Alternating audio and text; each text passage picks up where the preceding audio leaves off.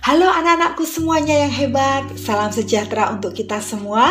Kembali kita bertemu dalam pembelajaran ekonomi. Nah, anak-anak, bagaimana kabar kalian?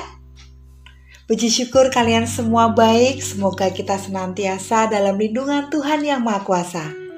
Anak-anak, untuk mengawali pembelajaran kita pada hari ini, marilah kita buka dengan berdoa menurut agama dan kepercayaan kita masing-masing. Berdoa mulai. Cukup? Nah, anak-anak, kalau pada pertemuan yang lalu kita sudah belajar tentang bank sentral, pada pertemuan kali ini kita akan memulai KD yang baru yaitu KD 3.7 mendeskripsikan konsep badan usaha dalam perekonomian Indonesia dan KD 4.7 yaitu menyajikan peran, fungsi, dan kegiatan badan usaha dalam perekonomian Indonesia. Nah, pada hari ini tujuan pembelajaran kita adalah setelah kita melakukan kegiatan pembelajaran, kalian bisa tahu apa itu pengertian badan usaha dan jenis-jenis badan usaha serta peran badan usaha dalam perekonomian Indonesia. Baik anak-anak, kita akan mulai pembelajaran kita, tapi pada pagi hari ini kalian akan ditemani ya, Ibu juga akan ditemani oleh teman kalian yaitu Nomi. Halo Nomi. Halo Ibu. Bagaimana kabarmu Nomi? Baik Bu, puji syukur. Syukurlah. Nah Nomi, uh, kamu tertarik nggak untuk mengikuti pembelajaran kita hari ini? Kita akan belajar tentang badan usaha loh.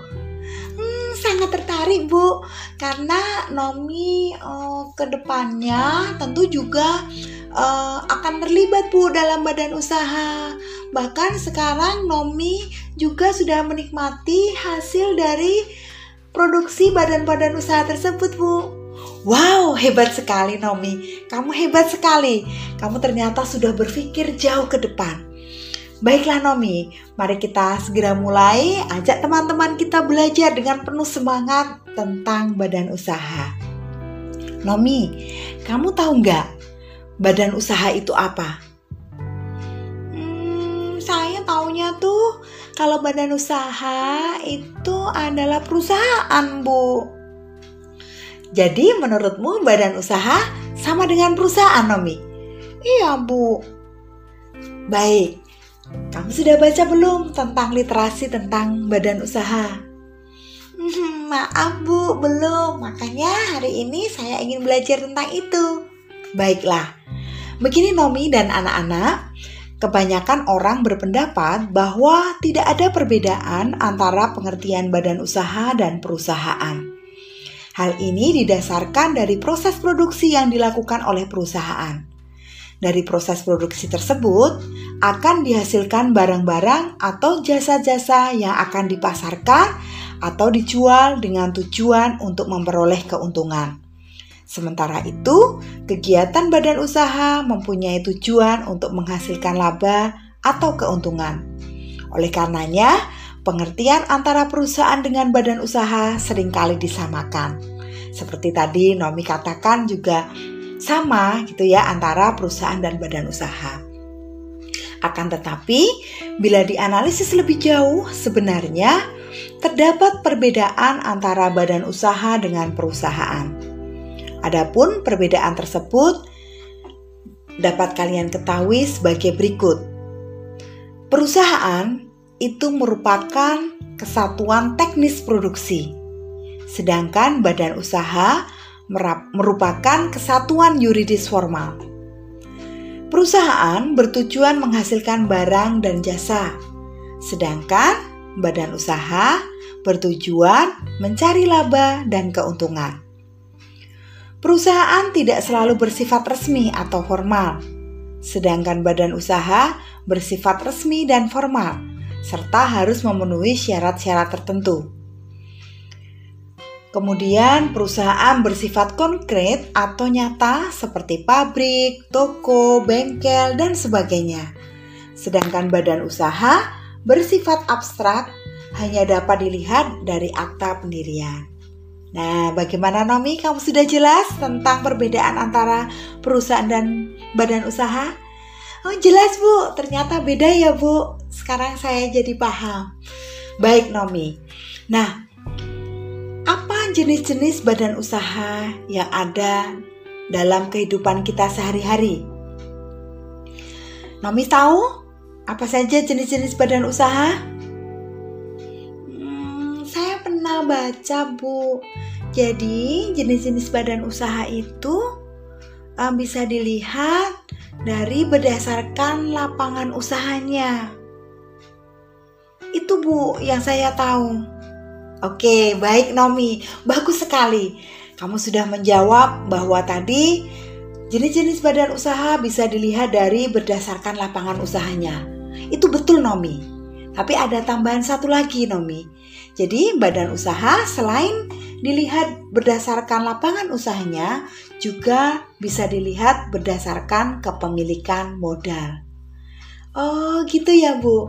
Bu tapi saya belum paham Bu. Saya minta dijelaskan ya Bu. Mungkin teman-teman saya yang di rumah juga belum paham Bu. Baik Nomi. Jadi begini, berdasarkan lapangan usaha, badan usaha bisa digolongkan menjadi lima jenis, yaitu bergerak di bidang ekstraktif, industri, agraris, perdagangan, dan jasa.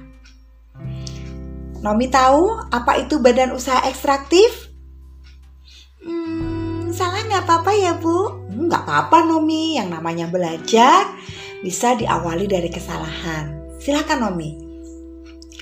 Badan usaha ekstraktif adalah badan usaha yang kegiatannya mengambil hasil alam secara langsung sehingga menimbulkan manfaat tertentu. Contohnya pertambangan, perikanan, penebangan kayu, dan pendulangan emas atau intan. Wow, bagus sekali Nomi. Kamu pintar sekali ya, kamu rajin membaca. jadi malu bu. Oke, baik. Kemudian badan usaha agraris. Kamu tahu Nomi apa itu badan usaha agraris? Tahu bu? Badan usaha agraris adalah badan usaha yang kegiatannya mengolah alam sehingga dapat memberikan manfaat yang lebih banyak. Contohnya pertanian, perikanan darat, peternakan, dan perkebunan. Bagus. Kemudian kalau badan usaha industri apa Nomi? Hmm, aduh apa ya Bu? Pabrik-pabrik itu Bu. Hmm, baiklah, gak apa-apa. Itu sudah bagus. Kamu sudah tahu ya. Kalau badan usaha industri, contohnya itu ada pabrik-pabrik. Nah, badan usaha industri itu adalah badan usaha yang kegiatannya mengolah dari bahan mentah menjadi barang jadi yang siap dikonsumsi Nomi. Contohnya, perusahaan tekstil, industri logam, kerajinan tangan, dan sebagainya. Hmm, paham-paham Bu. Baik, nah kemudian kalau badan usaha perdagangan apa Nomi? Hmm, badan usaha perdagangan kalau nggak salah nih Bu, ini yang uh, kegiatannya menyalurkan barang dari produsen pada konsumen atau kegiatan jual beli gitu bu contohnya apa ya bu? Grosir. Kemudian ada pedagang eceran ada supermarket ada perusahaan ekspor impor dan sebagainya. Wow bagus sekali Nomi. Kamu pintar sekali.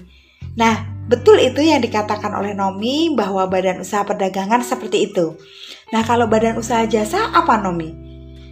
Badan usaha jasa adalah kegiatannya bergerak dalam bidang pelayanan jasa, Bu.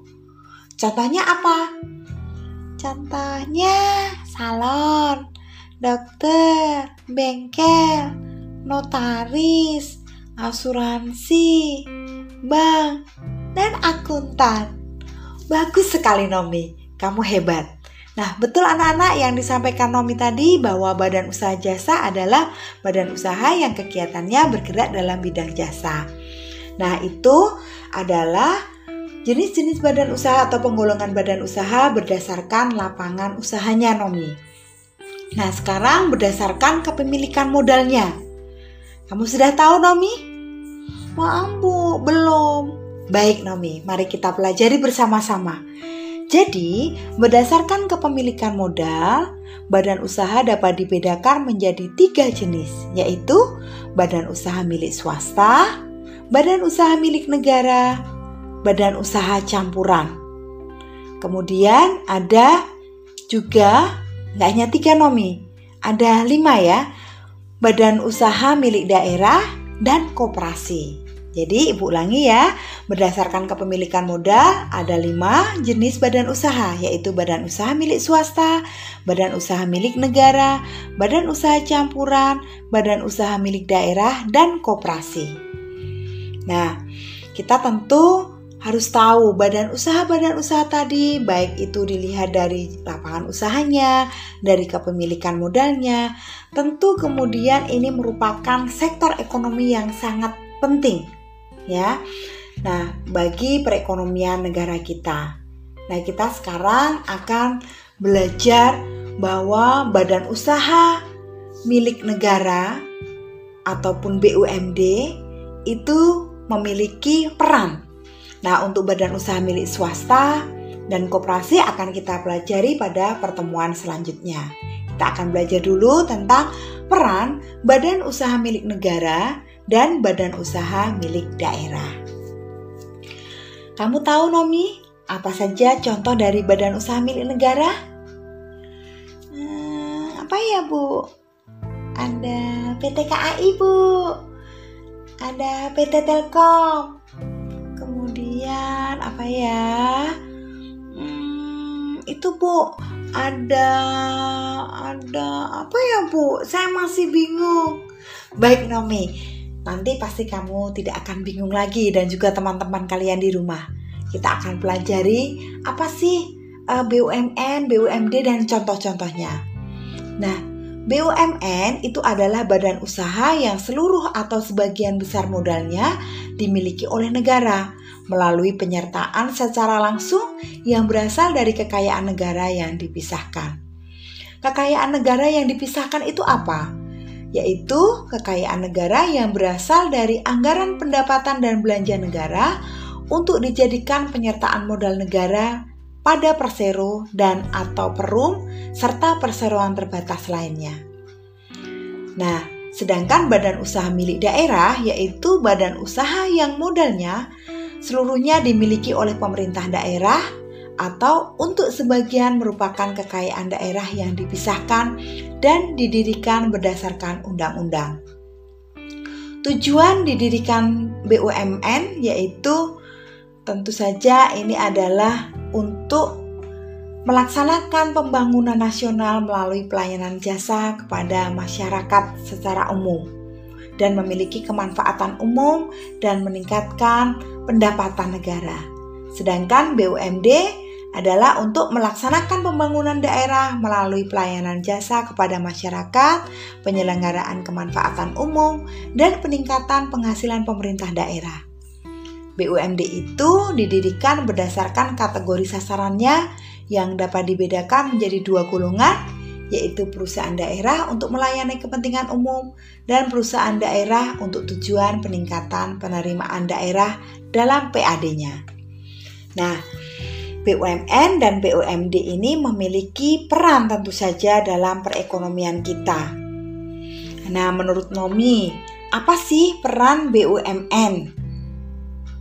Hmm, salah nggak apa-apa ya Bu? Nggak apa-apa Nomi, kamu harus percaya diri. Coba, apa itu peran BUMN? BUMN ikut berperan menghasilkan barang dan atau jasa yang diperlukan dalam rangka mewujudkan sebesar-besarnya untuk kemakmuran masyarakat. Itu Bu jawaban saya. Wow, bagus sekali Nomi, betul sekali yang kamu katakan tadi. Jadi, peran BUMN itu dirasakan semakin penting sebagai pelopor dan atau perintis dalam sektor-sektor usaha yang belum diminati oleh usaha swasta. Di samping itu, BUMN juga mempunyai peran strategis sebagai pelaksana pelayanan publik, penyeimbang kekuatan-kekuatan swasta besar, dan turut membantu pengembangan usaha kecil atau koperasi. BUMN juga merupakan salah satu sumber penerimaan negara yang signifikan dalam bentuk berbagai jenis pajak, dividen, dan hasil privatisasi. Privatisasi itu apa? Privatisasi adalah penjualan saham Persero, baik sebagian maupun seluruhnya, kepada pihak lain dalam rangka meningkatkan kinerja dan nilai perusahaan, memperbesar manfaat bagi negara dan masyarakat, serta memperluas perusahaan, memperbesar manfaat bagi negara dan masyarakat, serta memperluas pemilikan saham oleh masyarakat. Nah, Peran lainnya yaitu untuk mengisi kas negara karena merupakan salah satu sumber penghasilan negara. Kemudian agar pengusaha swasta tidak memonopoli usaha yang menguasai hajat hidup orang banyak. Melayani kepentingan umum merupakan lembaga ekonomi yang tidak mempunyai tujuan utama mencari keuntungan, tetapi dibenarkan untuk memupuk keuntungan. Kemudian, merupakan salah satu stabilisator perekonomian negara dan dapat meningkatkan produktivitas, efektivitas, dan efisiensi, serta terjaminnya prinsip-prinsip ekonomi. Nah, kemudian untuk BUMD sendiri, perannya adalah untuk melaksanakan kebijakan pemerintah di bidang ekonomi dan pembangunan daerah, pembukaan dana bagi pembiayaan pembangunan daerah, mendorong peran serta masyarakat dalam bidang usaha, memenuhi kebutuhan barang dan jasa bagi kepentingan publik, dan menjadi perintis kegiatan dan usaha yang kurang dinikmati atau diminati oleh swasta. Nah, itu Nomi peran BUMN dan peran BUMD. Oh, saya paham Bu sekarang ternyata peran BUMN dan peran BUMD itu penting sekali ya Bu. Betul Nomi, perannya sangat penting dalam menggerakkan perekonomian negara. Nah Nomi, Waktu kita sudah habis ini. Untuk materi selanjutnya tentang bentuk-bentuk BUMN dan BUMD akan kita pelajari uh, pada pertemuan selanjutnya. Terima kasih Nomi sudah menemani Ibu pada hari ini untuk belajar bersama teman-teman kalian. Terima kasih juga Bu, saya juga sudah mendapatkan pencerahan tentang badan usaha dan perbedaan dengan perusahaan, kemudian peran BUMN dan BUMD. Terima kasih ya Bu. Baik Nomi, sama-sama. Mari anak-anak kita akhiri pembelajaran kita dengan tetap selalu bersyukur. Mari kita tutup dengan berdoa. Berdoa mulai. Cukup? Terima kasih anak-anak atas perhatian kalian semua. Semoga kalian senantiasa sehat, kalian selalu semangat dan tetap fokus untuk meraih dan melampaui cita-cita kalian. Terima kasih. Salam hormat Ibu untuk kedua orang tua kalian selalu jaga kesehatan dan terus semangat. Dan ingat, ekonomi itu mudah. Terima kasih.